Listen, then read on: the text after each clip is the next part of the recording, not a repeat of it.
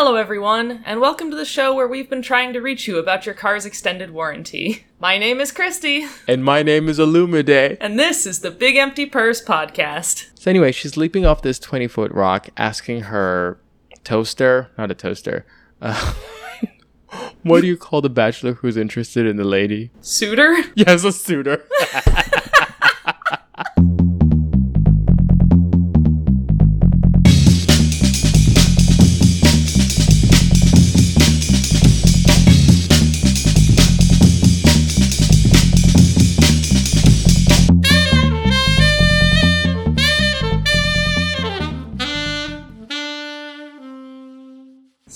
So, Illumide, what have you been up to since the last episode?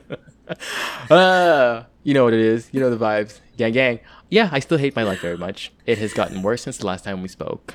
And let's just acknowledge right now, I canceled the recording for last week's episode because I was so overwhelmed. I didn't even know which way was up. So this week isn't so much better. You know how you know have you seen that meme where it's like there's this cartoon and everything around the cartoon is on fire and the cartoon character's like this is fine. Yep. I've just accepted how much of a fire my life is. I'm not even trying to put out any fire anymore. I'm just sitting in the fire and like if I burn, I burn. It is what Yep. it is. Like in the words of Burna Yep. Boy, I can't call my kill myself. So we're just gonna keep rocking it out and dancing it out. But yeah, actually, listeners, send thoughts and fucking prayers. I need them. Thoughts and prayers to bigemptypurse podcast at gmail.com. Yeah, send them because like the way things are moving, it's it's not great. Oh. And on top of all that, traffic. Traffic. you know what? I started heading home today at three because I was like, "Fuck this shit! I don't even have the second to deal with traffic." And I get on the freeway, and I'm like, "There's traffic before three? Like, what the fuck? What is happening?" Anyway, so I sit in traffic all the way home, an hour and a half. I get home and like I literally lose the motivation to even do anything. I'm like, I just want to go to sleep. I I've consumed in terms of content only one content since the last time you spoke to me yeah. and I watched this movie on Netflix called Persuasion. It's actually a pretty good movie, all things considered. Uh, it's a period piece about a woman who refuses to marry a man from humble beginnings. You know, those period pieces where women have to marry rich, otherwise, you know, it's not worth their while. This guy who really likes her, he just didn't have a lot of money, and then she said no, fuck off, because everybody in her family goes, you can't marry him, and she like acquiesced to whatever they suggested. And then the guy goes off, lives his life, becomes wealthy, and then comes back into town, and she's like, oh man, it, it kind of feels like, but she didn't regret not marrying him because now he's wealthy. She kind of regrets not marrying him because she really did like him, and she should have just followed her, I don't know, heart. Anyway, whatever the case is, uh, which by the way, I don't condone. Like, if you're a woman and the way up for you to get up in society is to marry rich, don't marry a poor person. That's a stupid, it's a stupid game. Don't play it. Like, marry rich, my dear. anyway, I think it's a well written movie because you know how in most of these romance movies or period pieces, especially period pieces, specifically those, a lot of the characters that are in there are caricatures. If it's Yeah. a period piece, there's somebody who's like the town buffoon. If it's a period piece, there's like a, especially for the this marriage type of shows, there's the the girl who's very vapid and has no brain in her head. There's always a caricature of each character, but this movie made sure to not do that. Even the girl who seems like a a vapid girl, she has depth. So hmm. like if somebody's that vapid and all of the other characters in the movie keep picking on them and making these snide remarks and it's like the girl doesn't know that they're making it. No, every character is self-aware. So one one girl is like, "You know, I can't tell the difference if you're actually insulting me or you're just being condescending. But I don't like you." and this is like the vapid girl who you would assume didn't even realize that the insult would go over her head. She's like, even though I can tell the difference, I know you're a cunt and I don't like you. yeah, so like I like that the kind of all the characters are hmm. written very specifically to capture like you know none of the characters are stupid is what I'm saying. So that was really good. First of all, I think the comedy in there is not intentional because there's this girl. I, I posted it on I should post it on Big Empty Purse uh, story.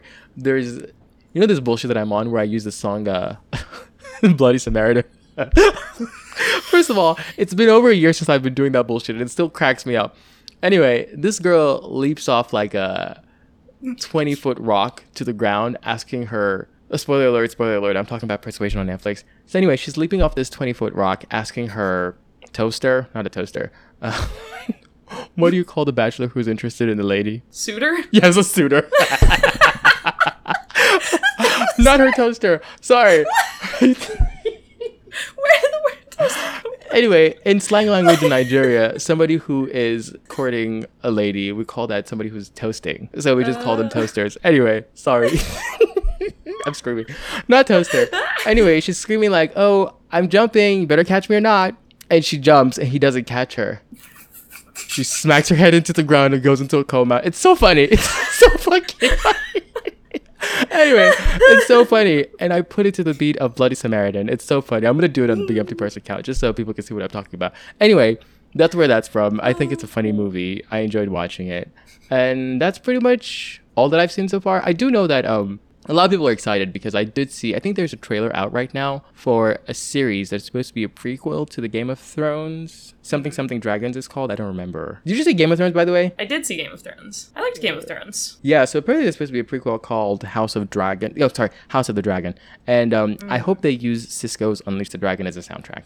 Neither here nor there. But anyway, I know people are excited for that, and I didn't see Game of Thrones, but I'm actually going to try to see this, pending that there isn't too much gore or unnecessary like killings and stuff like that. But yeah, no, I, I want to see this. But besides that, I haven't really consumed any real content. I've been just struggling from pillar to post, frying pan to fire, and I don't love it for me. What have you been up to since the last episode? Same frying pan, same fire. Same frying pan, same fire.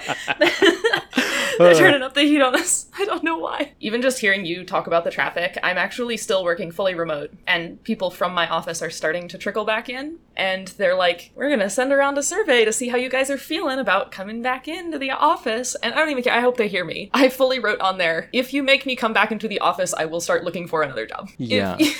It's not good. No, it's not good. It's a waste of my time, my money. It's a risk to my health. No, no. Why? I work at a computer all day. Not at these gas prices, eh, which uh, the gas prices are they're still high. They've reduced a little bit, but the gas prices are high. It's not tenable. It's not. Yeah. It's truly not. And the metro just is is more broken every day. Yeah. like it, we, More it's broken than we are.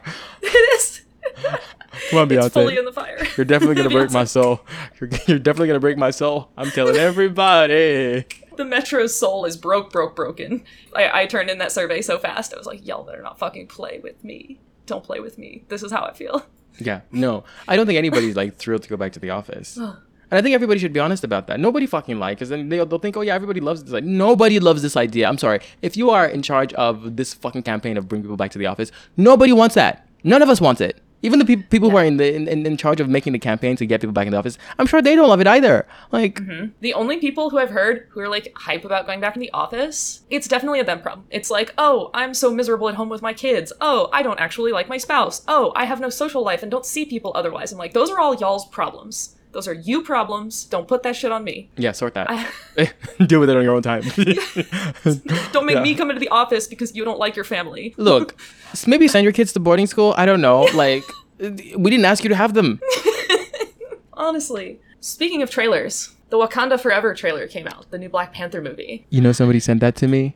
And Christy, I'm not even kidding when I say this. I've been so overwhelmed and busy that I couldn't even click play to watch that two minute, 30 second trailer. I believe that. I believe that. I hate it, but I believe that. Yeah, but I did see it was out and I've been so hype. Ooh, I want to see that movie. I want to see it. I want to see it. I want to see it. I'm so hyped. The trailer was really good. The music was great. The visuals were great. It was one of those really well done trailers where like you get a real sense of the vibe they're going for without giving away anything Yeah. about the plot of the movie. Chef's Kiss trailer, great trailer. I'm really hype. They also put out like a I, I don't know what they're calling it exactly, like but like a prequel album. It's just three songs long. Obviously, the first Black Panther movie movie is amazing. The album, the soundtrack, yeah. which is basically like a Kendrick Lamar album, so good, so good. So like they seem to be embracing that part of it. Like I can't wait. I can't wait. I can't wait. I'm so hyped. This is what I need in my life right now. So wait, the the, the new album for the new trailer, the, the album that goes with new trailer, is it a Kendrick album too? No, I'm not sure if he's going to be involved with the music in the movie because they do use part of a Kendrick song in the trailer, but the Uh-huh. like album is not.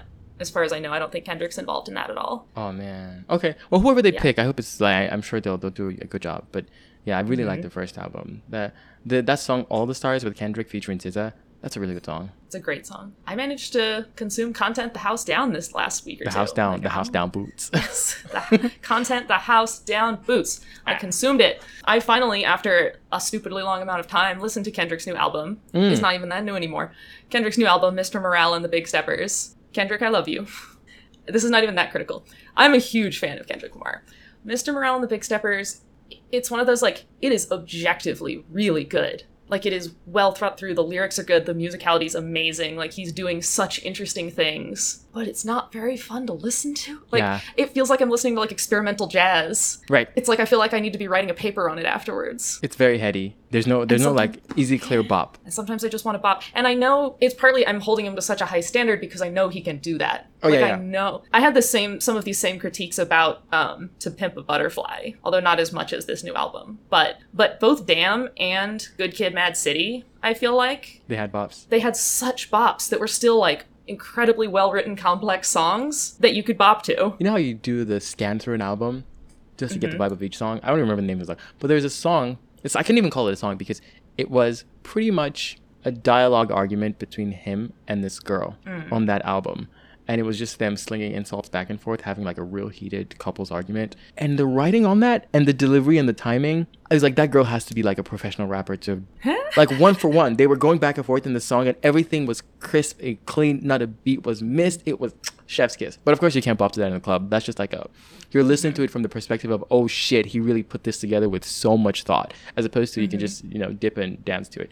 None of those songs are gonna be club bangers. I can tell you that for free right now. I know you can do it. Like that's the thing. I'm not asking too much of you, Kendrick, because I know you can do it without sacrificing like complexity and good writing. And I watched not one but two movies. I watched number one, the movie Ready or Not, which is a horror movie. Have you seen this? Yes, yes. I was. I, I didn't know that this was the same movie. Okay, with the lady with the marriage and the family and the thing. Yes. And the Yes. yes. ah, I love this movie. This movie is camp if it were in horror. It is high camp. High camp. So the plot for those of you is basically it's a woman who marries into this wealthy family, and the family is like, oh, on your wedding night we have to draw a card and it'll tell you what game we play. And the card they draw is like is hide and seek, which actually means that the whole family is going to try to kill her. Right. it's fucking unhinged. This Very.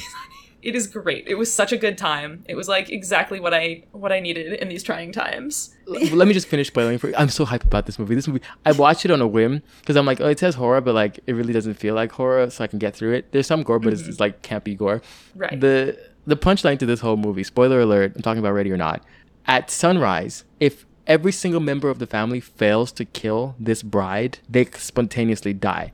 It's like a deal that their ancestors made with the devil like several generations ago that keeps them wealthy Yep. and keeps the, the lineage going. But like if they fail to kill her, everybody else dies. So everybody's really gingered to kill this bride. As in they will go even the person in the fucking wheelchair and the person with the cane is going hard to make sure this bitch dies. Like they really want to get her. And spoiler alert, the bitch don't die.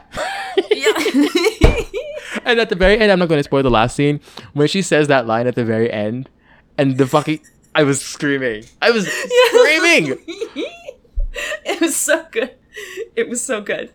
I'm gonna rewatch that. Thanks for reminding me about this. Anyway, what did you think about it? I just I just hijacked your thing, but it's such a good movie. exactly the same. I loved it. It was it was great because it could have gone in a direction because it was a critique on like how like fucked in the head rich people are, like what that kind of like money and generational wealth does to you. So they could have gotten like very up their own ass about that theme, but they didn't. They like did Right. just enough of it that you're like you can see what they're going for, but then they took it so camp, so over the top, like it was a really fun movie to watch. Like And the way people died in that movie was so creative. People were dying in so stupid ways. Was it the girl who jumped in the fucking um not the trash chute? Oh yeah, the and then like she got severed by the door to the trash chute. That was fucking That sent me. That fucking sent me. Did somebody get dropped in a deep fryer? Oh, somebody got like smacked in the face with a tea kettle and got boiling water all over them. Oh yeah.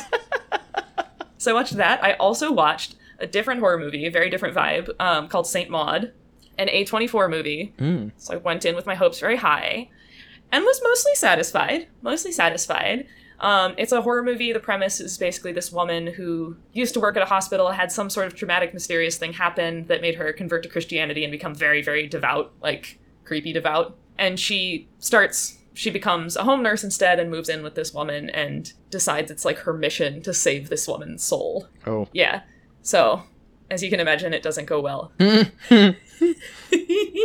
but yeah, this one was it was well acted. I'm trying to figure it out. I'm trying to figure out what about this movie was like there was something that was not quite there because the acting was good, the writing was pretty good. It was actually pretty scary in moments. Something I think it might be the actress did a good job, but just the way they jumped into the story, they never let us connect with her. So like things go off the rails for her, and it's like I don't. It's like yeah, that was gonna happen. Like it seemed like from the beginning that was, and I don't like feel that sort of empathy for her because Mm. she was sort of unhinged from moment one of the movie, and like it gets I worse, see. but it was supposed to be like a very tragic ending, like a very tragic outcome for her. But it almost felt like like a lot of times when someone's heading in a really bad direction, you want to be like, oh no, like it keeps getting worse and worse. Like what can they do about it? it? It seemed like this was like inevitable. I'm really, I'm probably nitpicking. It really was a well done movie.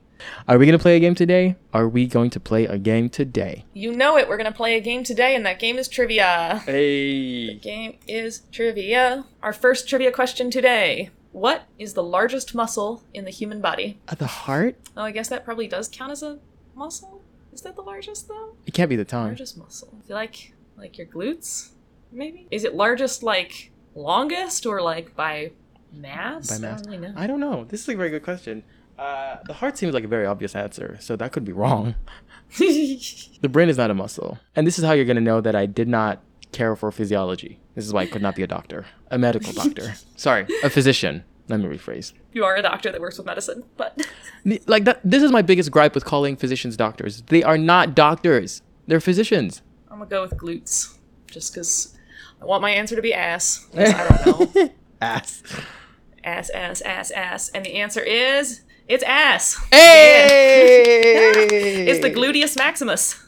I wonder how big is your heart now? Now I need to know. It is a little larger than the size of your fist. All these names that I do, fucking Latin is some bullshit.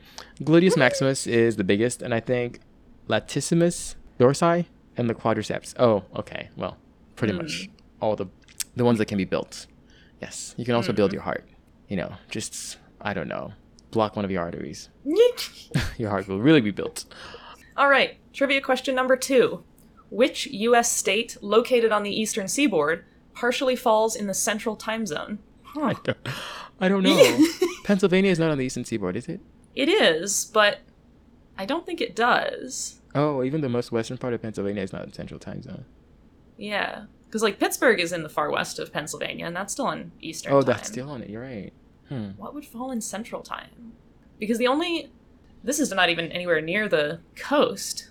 When I lived in God save me, Indianapolis for a summer, um, the state of Indiana, despite being pretty far west, is on Eastern time, except for this was fascinating to me, like a the top corner of Indiana because it's all suburbs of Chicago. So that little top corner of Indiana is on Central time. Oh, I didn't know that. Yeah.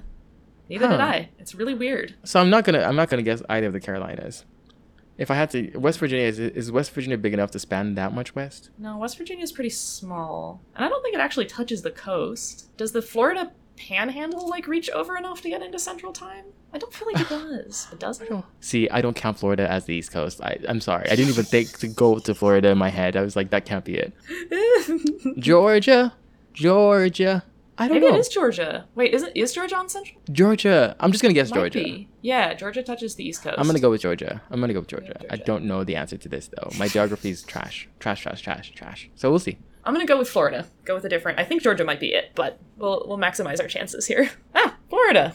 It is Florida. What? It is Florida. Two for two. Come on, you're on a roll today. Yes. Get me together. Look at this. Thank, thank you, trivia gods. I don't know what what karma I'm giving up to get trivia questions right. I, I hope I don't regret it, but Okay, question number three. Established in 1872, what became the world's first national park? Can I just say Yellowstone because I don't know this one either. This is very U.S. heavy. Yeah, I don't know. I don't know what it is. Let's see. Uh, yeah, I would just name things that are national parks. like, I Yeah. don't know. Somewhere in my brain are the names of other national parks, but I don't. They're not coming to me. Literally, I only know Yellowstone because that's the one they talk about in every fucking movie where it's a doomsday end of the world. Yellowstone is it's always Yellowstone. Grand Canyon is technically not a national park, is it? Is it not? I would have thought it was. Oh, But is it called the Grand Canyon, or is it like part of some? Is it is the Grand Canyon in some larger national park? I don't know if the Grand Canyon is a national park. I'm gonna go with Yellowstone because it's the only one I know. I feel like I know other ones, but if I do, I can't think of them right now. So I'm also going to go with Yellowstone as the name of the only national park I can think of right now. It's Grand Canyon. it's Yellowstone. Yeah! I see some good girls. I'm gonna turn out. Thanks to you, we are three for three on this episode. Won't he do it? Have we ever been three for three? I don't think so. I don't think so. Yes. Okay, Yes! this is good. This is y- yes. Yes, I'm riding this high now. All the way, all the way to the bank. All the way to the fucking bank. I can't believe it. Oh, thank you so much for giving us three for three. I appreciate you. Thank you. At least one thing is going right in my life. I, like honestly, I'm not even kidding when I say this is the highest high I've had in the past two months of my life. Yes, getting three questions right on the fucking trivia of the podcast. It has been excellent. Thank you so much. I can die happy now. Goodbye. So, the topic we'll be discussing today is independence. What did you, as you said, not like the establishment of a sovereign government, but our own personal independence. Yes, self-sufficiency, into fucking pendants. I guess we can just start swinging off the rim. Do you feel like you've achieved independence? Do you? Hmm.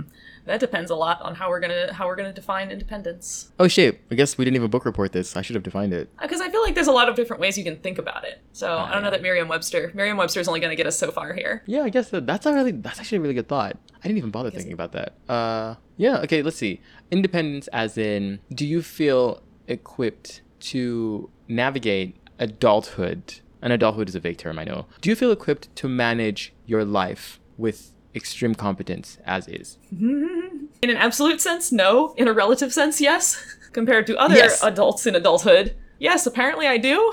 Oh my god. Do I feel like I do? No. No. But compared to what I am seeing in this world, oh my. Yes. Oh my is the term. Because being an adult does not mean you are independent. A lot No. actually, you know what? The funny thing is, a lot of adults that I know are actually not independent. They are Yeah. and what they transition from being dependent in their childhood to being codependent in their adulthood. Yes. They're never independent and they're fucking useless. Fucking useless. it's tough because sometimes it's like there's like a independence as sort of a an emotional maturity. Like there's that aspect of independence. Like are you Yeah. able to emotionally, intellectually be independent? But then there's also things like financial independence. Like there are some people who are to the point of being emotionally independent, but because in this economy that we live in, they're still like financially dependent on like so many millennials and Gen Zers like are still financially dependent on their parents. I Up till the the sky's the limit. The sky's the limit. truly. yes. or the way I see it, the gutter is the limit. Yeah. The gutter. Yes. yes, that's the fucking like Yep. That I mean, and uh, that level of dependence terrifies me. I don't feel like I've achieved independence, but I feel like the race that I'm running is to somehow maintain non-dependence. Like that's the mm-hmm. bare minimum that I feel like I must do, and that shit drives me crazy because like this life is very unbalanced. We've we've established that, but like the number of millennials who are very much dependent. Let's say in the next five years, 98% of millennials are going to be 100% independent. Millennials are very well into their 40s. You realize that. The youngest Yeah. of us is in our 30s, or very close to it. And imagine being in your 30s, being at the very minimum financially dependent still on your parents. And the scary part is, yeah, yeah, yeah, yeah. If your parents have all the money in the world, it's great. But if your mm-hmm. parents don't have all the money in the world, and your parents are only going to get older, let's just say, you know, your parents are, as, as a millennial, if you're one of the older millennials and you're 40, if your parents had you at 30, your parents are very well in- into their 70s.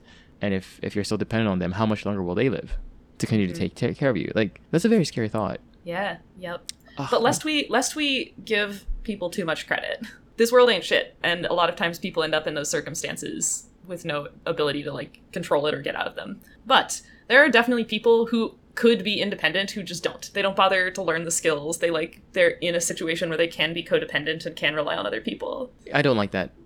Yeah. and like I, I I'm, I'm gonna make it a like this is gonna sound unfair because I God I really do I, I, don't, I know I don't pray often because I don't believe in you but um I would like to ha- continue to have the ability to pursue non-dependence for as long as I live. Mm-hmm. At least financial non-dependence at least that.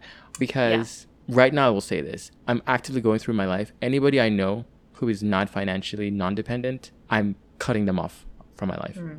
I don't care. Like I'm not I'm not enabling your bullshit. I don't care how bad your situation is. Like if if you if I see that you're not like say for instance the position I met you in t- 10 15 years ago you're still in that same position. I'm cutting you off. Like I what like it doesn't matter what like I know you know they're waiting for the perfect opportunity. There's never going to be a perfect opportunity. Pick mm-hmm. something, anything, whatever it is. Do something. The first Yep. thing, put it against the wall, see if it sticks. Then this is what I keep saying to people. I don't believe that anything is going to pan out the perfect way. But I think whatever it is that you feel is going to get you closer to that thing, you have to have the stick with itness to continue with it. That's just the way I see it. And th- these people that I think we're discussing don't have the stick with itness. They have great ideas. They just don't stick with any of them. So of course it doesn't pan out. You didn't stick with it. Yeah. Anyway. Yep. Yep.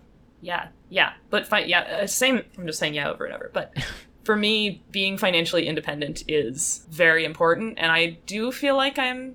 I think I'm at a place where I can say that at least that I'm. At least right now, knock on wood, I could have the audacity to get cancer or something tomorrow and be buried in medical bills, and because this is America. Um, but like, uh, at the moment at least, I do feel like I'm financially independent, which is so like on on a deep level, like knowing that I'm financially independent gives me the freedom to make some decisions that I wouldn't be able to otherwise.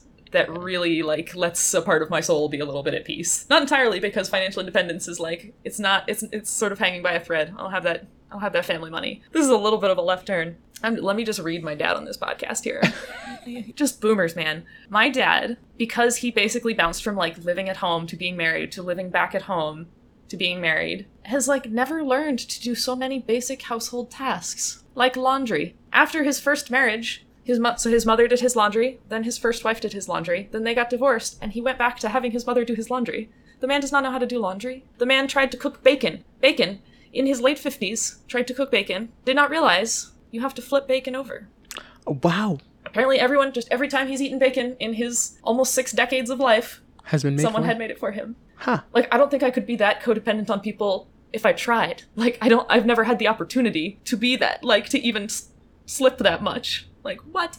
Yeah. And I don't want to because, Oh, that's a dangerous place to be. You are helpless. which I don't know how that doesn't bother people. It really doesn't bother some people, it seems, to be that helpless and to not have. I think men of that generation were on some other uh, other other. I don't know what it is. Being able to take care of yourself, I think, is very important. Even if you have somebody who could do it for you. And I don't believe. Let me say this. I think I'm not again. I'm not reading anybody because I'm sure like I can dig into my own parents, whatever. I do think that at the very minimum, the things that you have to do to, as in, maintain your physical being, as in feed mm-hmm. yourself, clothe yourself, house yourself. You gotta be able to do those three things. At the very minimum, you gotta be able to do those three things. And on top of that comes all the other bullshit. Yeah, you gotta earn money so you can pay for the housing, the clothing, and the food. You gotta be able to fucking yeah. There are a lot of things. That, and whenever I, I meet somebody who I believe have re- has reached the age where they should be able to do these things and they can't do it, that shit irritates me. It, like Yes. it. I, we can talk about why that is, but like that shit really irritates me. I'm like, what the fuck were you looking at that you didn't figure this? I don't give a shit that somebody else was able to do it for you for your whole life. Why didn't you take the initiative to learn from that person who was doing it? For- Did you ever answer? I, well, I Oh, don't did think I I, really answer? answered. I feel like we strayed from the original question, but do you feel like you've achieved independence? I want to say yes, but I don't feel like I have. I, like same with you. On paper, on paper, sure, sure, Sure. But I, I think there's this underlying connotation that if you claim to have achieved independence, that means you know what you're doing in your life. Hmm. I have no fucking clue. I'm the dumbest person I've ever met. Like I don't know what I'm doing. I when I tell you I don't know what I'm doing, I'm serious about that. I'm literally every time I have to f- do something, I'm like figuring it out. Like you you know, like all, all the milestone things you're supposed to do in your life. People just think that oh, you just have this innate ability to pick it up. Like my mom was saying this to me the other day, as, as if she meant it as a compliment. Like oh, you have this innate ability to just go through life and pick things up and get to the other side of your problems and learn. I'm like, it's not because I have the innate ability. Mm-hmm. I'm just roughing it out any way I can rough it out so I can get to the other side. As an, and I'm in real time as I'm roughing it out, I don't know what I'm doing. You know this thing where, you know, say for instance, buying a car. Every, you know, in American culture and like most patriarchal society, you're supposed to learn how to buy a car from your father figure, and you're supposed to go with your father, and they're supposed to teach you the ropes from how to. I walked into my first dealership to buy my fucking first car. I did all my research. I wrote all my notes. I went in. I tried to understand as much of the process as possible, and I sat there and I just went step by step until I left there with a car. Mm-hmm. I this is something that I just had to figure out. Yeah, I, I don't have any innate ability to just learn stuff. I just look at the problem and I just rough it out until I get to the other side. And doing things that way is horrible because you lose so many pounds of flesh along the way. Mm. You don't know the shortcuts. You don't know if somebody's like, however many times people have taken advantage of me just by the first time I'm trying to get to the other side of the problem. Numerous. And I get to the other side of the problem. People, somebody says, "Oh, you know, you just can figure things out." I'm like, "No, do you know how many pounds of flesh I lost before I got to this side of it?" Yeah. Yeah. So yeah, do I feel like I've achieved independence? If you just look at my track record, you'll see that I've gone to the other side of many problems, and I'm able to say that yeah, I've done that. But I have no fucking clue what I'm doing. and I wish somebody would fucking help. but like, I have no Yeah. fucking clue what I'm doing. Oh, but in terms of financial independence, do I pay my own bills? Sure. Sure, let's say let's say I pay my own fucking bills. Do I feel like I have enough money to pay my own bills? Fuck no. we discussed this. So, what do you think are the most difficult aspects of independence? Every single one of them. We can run down the list. I think there are like pretty much five major pillars of independence, however way you want to slice it. It's pretty much uh, money management, time management, uh, stress management, communication, and setting boundaries. I think those are the five major ones, and every single one of those is difficult. Do you agree? Yes, yes, you've just named five very difficult things. Yeah, every single one of them is very difficult. Managing money, oh my god. I wish there were like a. Everybody says, oh, you know, they, they prepare all these spreadsheets and budget sheets, and you, if you just follow this, I've never found a budget sheet that I just picked up and I'm like, oh, this works for me. I'm just gonna go with it. Yeah. I always have to tweak, literally tweak. Uh, I have to have to tweak. I have to shake. I have to shimmy. I have to do everything to make the thing work. Because you know, some places will say you only spend twenty percent of your uh, net income, and you save seventy percent, and you use ten percent for. I'm like, that never fucking works. You just there's always an emergency thing that slaps you in the face. Like, and Yep. I, like I said, I talk to like people, and they're like, oh, you know, I only have one or two bank accounts, and I'm like, how? How? Literally, like, I can't manage my life with two bank accounts. It's impossible. I've tried. what are you doing with all those bank accounts? This is what I'm saying. I think right now I have five, and each one does a very specific different thing. Mm. And I need all of those things to manage. By the way, all those accounts are empty. Let me say that. Every single one of them it's empty. But, like, you know how you're in college and you get a student account, right? Mm-hmm. I've kept that student account the whole time. But for hmm. me to continue to keep that as a student account, so I don't get billed like the bullshit, I have to keep certain amount coming into the account as an ACH deposit. So I use that for the influx of anything. But as soon as the money goes through there, it can't stay there because that's the least yielding account possible. So I have to move the money elsewhere. But if I move the money elsewhere, I have to be able to move it back to wherever I need the bills to come out of. So that goes into another account that pays the bills because that account has the best whatever whatever. And then mm. when you go open a loan for X, you buy this thing, you have a loan. You open an account with them so you can put the money through that account so that account pays the loan for that. Then if you take another Ah, loan for something else, you do the same thing for another account.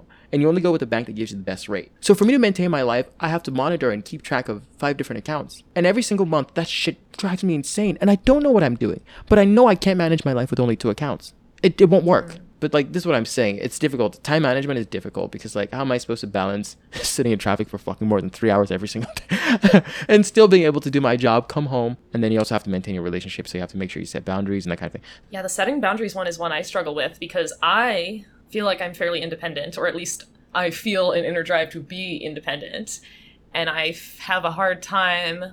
This is not so much. Earlier in my life, it was more of a problem of attracting other people who do not want to be independent and are happy to live off of your independence and all of the work you put in to be independent so that they don't have to be.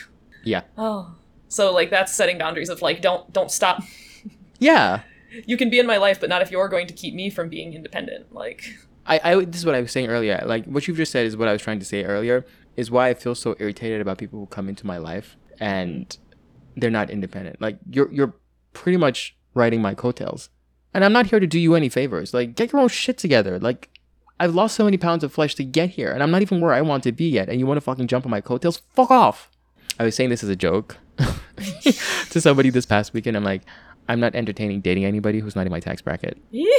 I mean, but You want to know what's fucking hilarious? Is some people in their head, they have reason that they're independent. Mm. In their head, they've computed that they're independent. and then when you try to let them know, actually, you're riding my coattails. They're like, no, I'm. I was like, are you serious right now? Like, they're not self-aware to realize that mm-hmm. th- they're actually not there yet. independent does not necessarily mean like being alone. Does it overlap sometimes? Yes. But like some of my best friendships and relationships are with other very independent people Right because like they know what they want. Like I know that if they are taking the time to spend with me, they have that time and they and when they don't have the time, like they they will say so and they will do like the people I want to spend my time with are other Independent. independent people. Right there. Right there. Oh, you've said that so much better than I could ever. I, I can't waste my time people who don't get this. Yeah. if I'm hanging out with you for even two hours in a month or even a week, you have no idea the hell and high water I went through to create those two hours to spend with you. And I did it because I want to spend that time with you. Yeah. I don't accidentally spend time with anybody. Yeah. Because if you look at my fucking life, every waking moment is accounted for doing something. At least three of those hours every day is on the fucking road in my car. Yeah.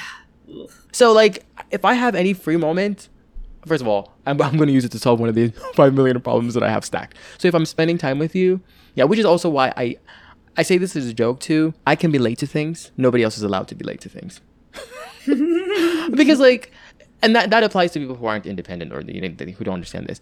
Like, I'm late to that thing because I'm running literally late from something else that I was trying to put a fire out from to come spend mm-hmm. time with you, and you just happen to have a free schedule. You can't be fucking late. Because if you're late, I might as well have taken the extra time to finish solving the problem I was just trying to solve before I came here. yeah, like nobody else is allowed to be late to anything. Like if I'm late, there's a fucking there's a there's a there's a reason. My life is catching fire, and I know other people, which I respect. Last week, I went to this past weekend. I went to brunch with someone, and I was so impressed. That person, I said we're gonna meet at eleven for brunch, and first of all, I get there at eleven oh two, which is the earliest you'll ever catch me getting to anything. but that person at ten forty five, ten thirty eight, sent me a text saying I might be earlier than expected. I'll be there before you. Hmm. I was so fucking impressed. As in, it's never happened before especially with the kind of people that you know I go to brunch with. Yeah, nobody's ever fucking on time. I was so impressed with this. I was like, wow, okay, maybe this person gets it. But yeah, no, it takes a lot of practice and a lot of effort to maintain this thing. Anyway, Truly not. did your parents actively raise you to be self-sufficient? Here it comes. the trauma. You knew it was you knew it was coming. You thought this was gonna be a traumaless episode? Not wrong. They better not have thought independence. Mm-mm. Mm-mm. My parents both actively and passively raised me to be self-sufficient. Yes. no, my parents actually did put a lot of effort, like credit where credit's due. They did put a lot of effort into being like, you should know how to cook, you should know how to clean, you should know, have a vague idea how taxes work, have a debit account, and know how to like. They, they really did try and give me some some basic skill. Like they they made sure I know about the scam of your credit score and like the fact that you need a credit card and you need a credit history. Like I think my dad said at one point that he felt like his job as a parent would be to make sure that by the time I leave the house, I don't need him anymore. Right. He was like, not that I don't want you to be in my life, just like that you shouldn't need me anymore. Right. A lot of this also comes from the poverty. Like, didn't have like a stay at home parent all the time who could do all the cooking. So, like, I sort of had to learn how to cook, or like, you know, my mom was working two jobs. Like, if I needed clean clothes, I need to lean, I had to learn how to do the laundry. Like, a lot of my upbringing was. Was geared towards being self-sufficient. What about Man, you? I- I'm not trying to drag my parents on this episode. If, if, if by accident I drag them, it is what it is. the question poses do you did your parents actively raise you to be self-sufficient my parents didn't actively raise me period Yeah. and it's not their fault they just weren't there and that wasn't their fault either you know what i mean so i think i've alluded to this on the podcast previously uh, since i was six i didn't live with my parents eventually when i was like 14 i started living with my mom again but between 6 and 14 i was already fully self-sufficient mm-hmm. and the thing is, my parent, who I lived with when I turned 14, didn't realize that. They thought they were going to swoop in and teach me how to be self sufficient. Like, what do you think I've been doing for the past fucking eight years? like, how do you think I made it this far for the past eight years when you weren't around? I figured it out already. Yeah, I went to boarding school when I was six. And just because there was nobody there to teach me anything, period. Yeah. I just had to figure this shit out. And the people, you know, you get you live with this family member for two months, live with that family member for a month, you back and forth, back and forth. And every new place that you went, things were done very differently. A lot of those rules didn't take you into consideration because those people had their own lives going on before you just swooped in and had to live with them for a month. So they weren't out here checking for you. They just weren't. It, and it's not a slight against them or anything. Like they were, they didn't expect you to show up. You're not their kid. They don't. They, it's not. You're, you're not their problem. So as a six year old, you're just like, oh shit, I got to figure this out. And you just you just put one foot in front of the other, and you just start figuring things out. So as six years old, I knew that I had to have a suitcase fully packed with at least seventy percent clean clothes because I could be in the next place within the literally within the hour. And you just had to get up and go. And if your suitcase wasn't packed when it was time for you to go, whatever you left behind, you weren't coming back to get it. So I lived in a suitcase for eight years. I got very good at packing. Wherever you went, you just had to remember the essentials that you needed. And you need to figure out so if you need to scavenge for resources in the new place that you go, you have to get good at it. Mm-hmm. And you just had to learn to go without food for a while. Because maybe you show up to the new place and, oh, shit, you just showed up. Uh, we're, we're about to head out to go to church. Uh, we haven't had breakfast yet. But, oh, like they just finished having breakfast, but they're running late to church and you just arrived. Do you think they're going to wait for you to have breakfast before you leave? They're tossing you in the car and you're going with them. So, but you can't be out here popping up saying, oh, I'm hungry. Oh, Who fucking cares? Go without food until we get back from church. And that's the kind of thing where, like, you just, you learn to hold yourself steady whichever way you had to be and wherever you had to go. But, like, these are the dumb, stupid things that most children didn't have to think about, especially if they had, like, a functioning family unit. I was about to say, most children do just say, I'm hungry when they yeah, but you see that c- right, right. But that comes with the privilege of knowing that when you say I'm hungry, whoever you're saying to gives a shit Yeah. and they care to fix Uh-huh. it. I knew they, whoever I'm saying it to has other problems to worry about that they weren't even expecting me to add to. So Mm-hmm. you fucking hold yourself until you can figure something out. But honestly, though, like I'm not trying to drag anybody. I think they did the best they could with the circumstances. No, actually, they didn't do the best they could. They did what they thought was the best they could, and I Mm-hmm. think to them it's the equivalent of doing the best that they could. And it is what it is. But like at this point, what are you gonna do about it? Dance it out. Just dance it out. So why are children so eager to be independent? I don't know. I can like I can tell you why I was eager to be independent. It might be the same reason why all the other kids felt the same way. I didn't want to be at the mercy of people who I didn't feel cared enough about me. Imagine going hungry because you don't want to inconvenience somebody for telling them you're hungry. I will make enough money that I can buy whatever I want to fucking eat, just so I don't have to be at anybody's mercy. So I can, yeah, I still starve not because, not because I don't have the money for the food. Actually, I don't have the money for the food, but like mostly because there are other there are other things that I'm running after that there's just no time to eat the food. It's vanity and not having money. I will be skinny. what do you think? What do you think the reason children are so eager to be independent? I think it's. Sorry. I think not all of them. It's trauma. Yes. I think even people, children who had healthy childhoods, feel a drive. I, I mean, most of it at least feel some drive to be independent. Definitely, trauma will get you here so fast. That's a fast track to all of this. But Yes. I think I think what I think what you were about to say is that a lot of those kids who have perfectly functional family units, it's not so much that they wanted the independence. They wanted the freedom to do whatever they wanted. And the way to mm-hmm. get to that freedom was to be independent. Mm. Which in my opinion I think is a very stupid game. yeah, that's true. That's a really nuanced way of putting it. It's Yeah. a very stupid game. It's a it's a remarkably stupid game. Fucking fuck the freedom. It's not worth it. Just go ahead and take your time to get there. It's not worth it. Yeah, but I think teenagers, especially like children, but like teenager man, teenagers just have it have it rough, and like not really to any, well, some fault of their own, but it's an it's a tough like mental place to be because you start start becoming emotionally mature enough and start having enough knowledge about the world that you feel equipped to start to make decisions about your life and like where it's going to go but you're still very much like not in control of your life. And like do teenagers actually have enough knowledge and mental capacity to like make all those decisions? Like no, probably not. But you start to once you start getting closer to that and start feeling like you do, then feeling like you don't have control of your life becomes very frustrating. Uh, yeah. But a lot of like like you said like people who they, they want freedom but not necessarily independence. Like a lot of them you you, you know, let them free, they wouldn't know what to do with themselves or they would crash and burn so quickly. Like Oh, I, I think I was even aware of this as a teenager. I was like, man, if I had a properly functioning family unit, I wouldn't burn myself out as hard as I did. yeah. In college, I remember thinking to myself, if I had somebody to sign them uh, tuition checks, I'm quitting all my work study jobs and I would just do school. Oh yeah. I was very oh, aware of it. I wasn't so eager to like have my own spending money. It's like I, I don't need this fucking spending money. I'm only doing this work study job so I can save enough money to pay my fucking unsubsidized lo- unsubsidized loans next semester. Mm-hmm. I was killing myself doing all of that. I was like, if I had the opportunity to not do this, I would definitely not do it. Yeah, I wasn't running after the money so I can fucking carry a Gucci bag. What the fuck? yeah. yeah, it wasn't worth it Yeah. to me. I can't help but laugh. It's like very funny and quaint, but I actually do appreciate it from like a parenting standpoint when like parents that have money, like families that have a lot of money and can just pay to get things done, when they still make the effort to teach their kids to be self-sufficient. Right. I don't want to give them like a, like lavish praise on them because like actually you just should do that as a parent, but it's it's funny like people people who come from like wealthy backgrounds like some of them will come out being like really shitty completely codependent people because they're they've never learned those skills and others come out pretty pretty fine and able to like function and Yeah, if, if I'm ever blessed to have kids, I would do the m- as much as possible to make sure that they don't struggle. But Mm-hmm. the muscle memory of practicing some of this stuff, ooh, yeah. Kids are not. I never treat a child like a moron because kids are not morons. They just don't have the wealth of knowledge that they can draw upon for them to fully understand what's happening. But the more of that knowledge you give to them in passing, the more that they can understand other things later. So you drag them along for everything. They'll see everything once, twice, three times. They'll figure it out at some point. Yeah.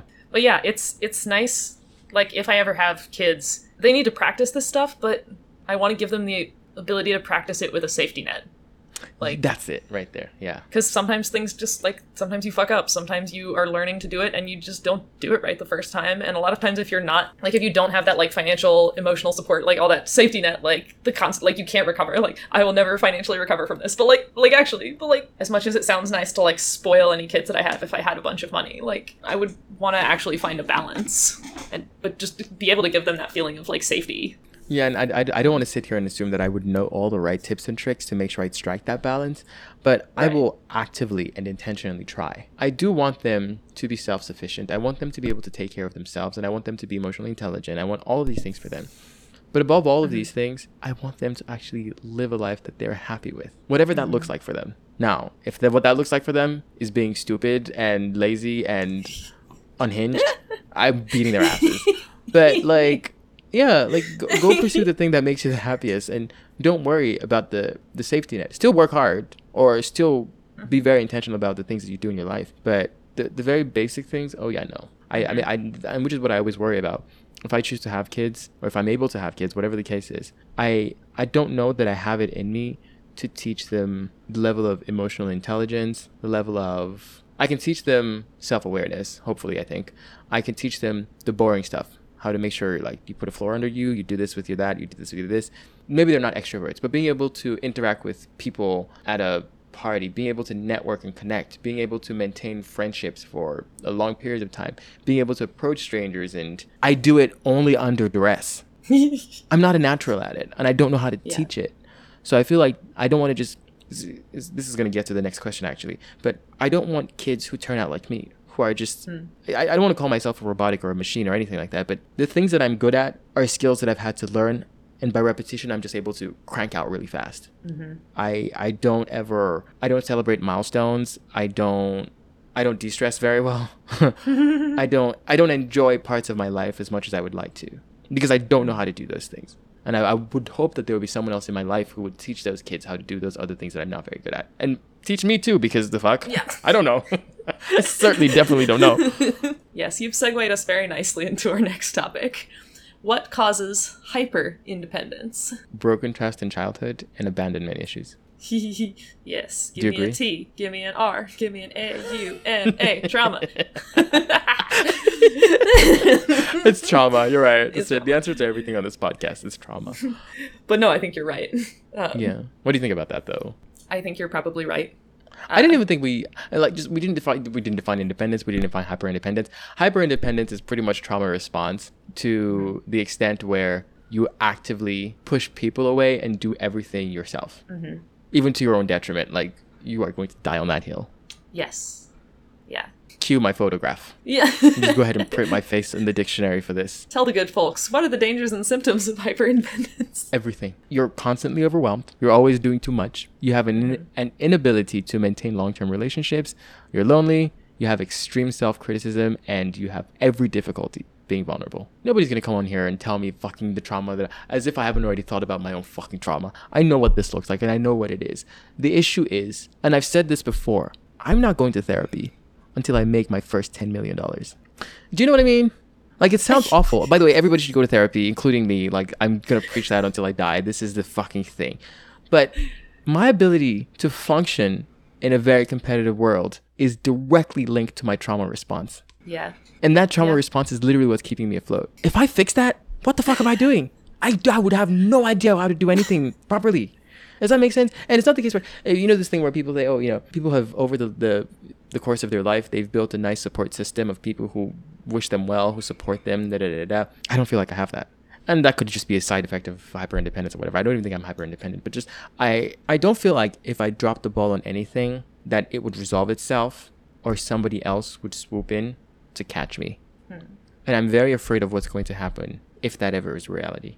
This is a lot of stuff I had to unlearn in therapy. This this trauma response because there's being independent and there's like absolutely refusing to ever lean on other people. Like even when it makes sense or they're very willing or like like there's all it's or when it would like build your relationship with them like that that was hard to do. That was hard to do. It's I mean that's going to be like a, a constant thing throughout my whole life. Like I'm like petrified to rely on other people, which is a fun uh, one-two punch with mental illness when it's like you're not and you're not worth their time anyway and like you're just a burden like boo boo like it's very fun. It's very it's all very fun together. A lot of that is stuff i have worked on in therapy but it makes me laugh that there's like little bits of it that remain and i think will always remain. Like people laugh at me being a bag lady like i'm very much a bag lady but like i don't go anywhere without like a granola bar because i don't know. There might not be food. I might get I might get hungry. I might like if people start like drinking, I don't want to drink on an empty stomach. Like I, I always have food. I always have medicine with me.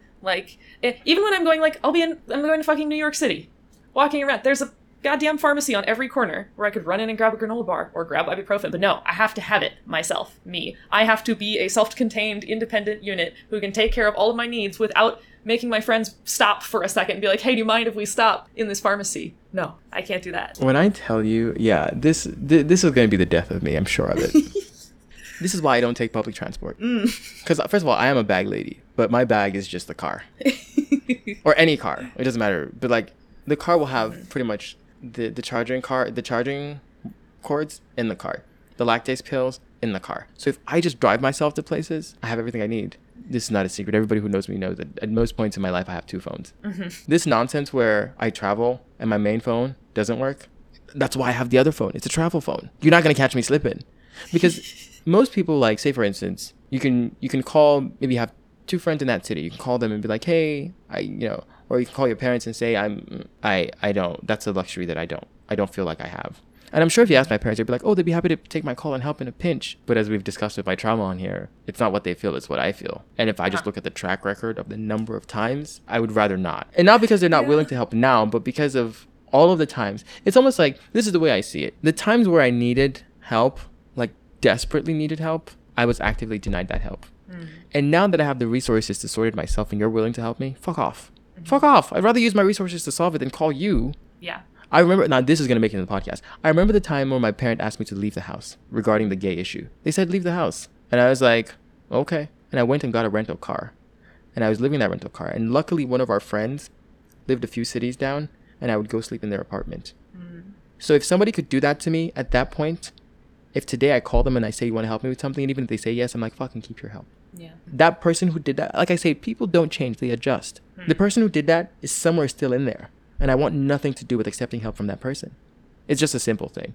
So i don't and these are the people who i should feel like i could call to help in a pinch. And if i can't call them strangers on the streets who are my friends i never burden them with my bullshit as if they don't have their own stuff to worry about. But with regards to sharing burdens sometimes i feel like if i truly give you even 2% or let's even say let's be unreasonable and say half my burdens and just dealing with my overwhelming anxiety like day in day out without me like you know saying, how are you how's your day oh my day was good how was yours if i truly had to tell you every little thing in my day that irritated me through the day and not just in a fun oh this person did that no like to actually tell you what i really felt in the moment that thing happened i would break that person You just need to find an equally traumatized person. And that's exactly what I've been saying. I need to find somebody who understands the bullshit I'm on, and one for one, you know that they understand what it's like on this side. If I find somebody else who's hyper independent, they want nothing to do with me yeah. Because they have the same thinking that I have. Even the best therapists in the world cannot just say, "Here's a list of my other clients who are also hyper independent. Call each one of them and see if you get along with them." Yeah, oh god. yeah. Anyway, I've, I've been a dead horse, and I think I've rambled a lot, but I hope I made sense. There, there isn't, mm-hmm. there's no easy way out of this. But I will say, all mm-hmm. things considered, though, I think we we lost the episode where we talk about child, childhood dreams, but Yeah. I remember where I was when I was wishing I was this independent. Mm. And all things considered, I'm happy that I'm here. No matter how miserable it is and no matter how many responsibilities I have to keep it up, like I would rather this than be dependent on someone who seems like they really don't fuck with me. They're just tolerating me at best. So that concludes our episode on independence. Thank you so much for joining us. You can find us on Twitter, Instagram, and TikTok at Big Empty Purse. Tweet us, message us, let us know what topics you'd like to hear us cover in the future. Next week, we'll be talking about science in the media. Until then, good luck.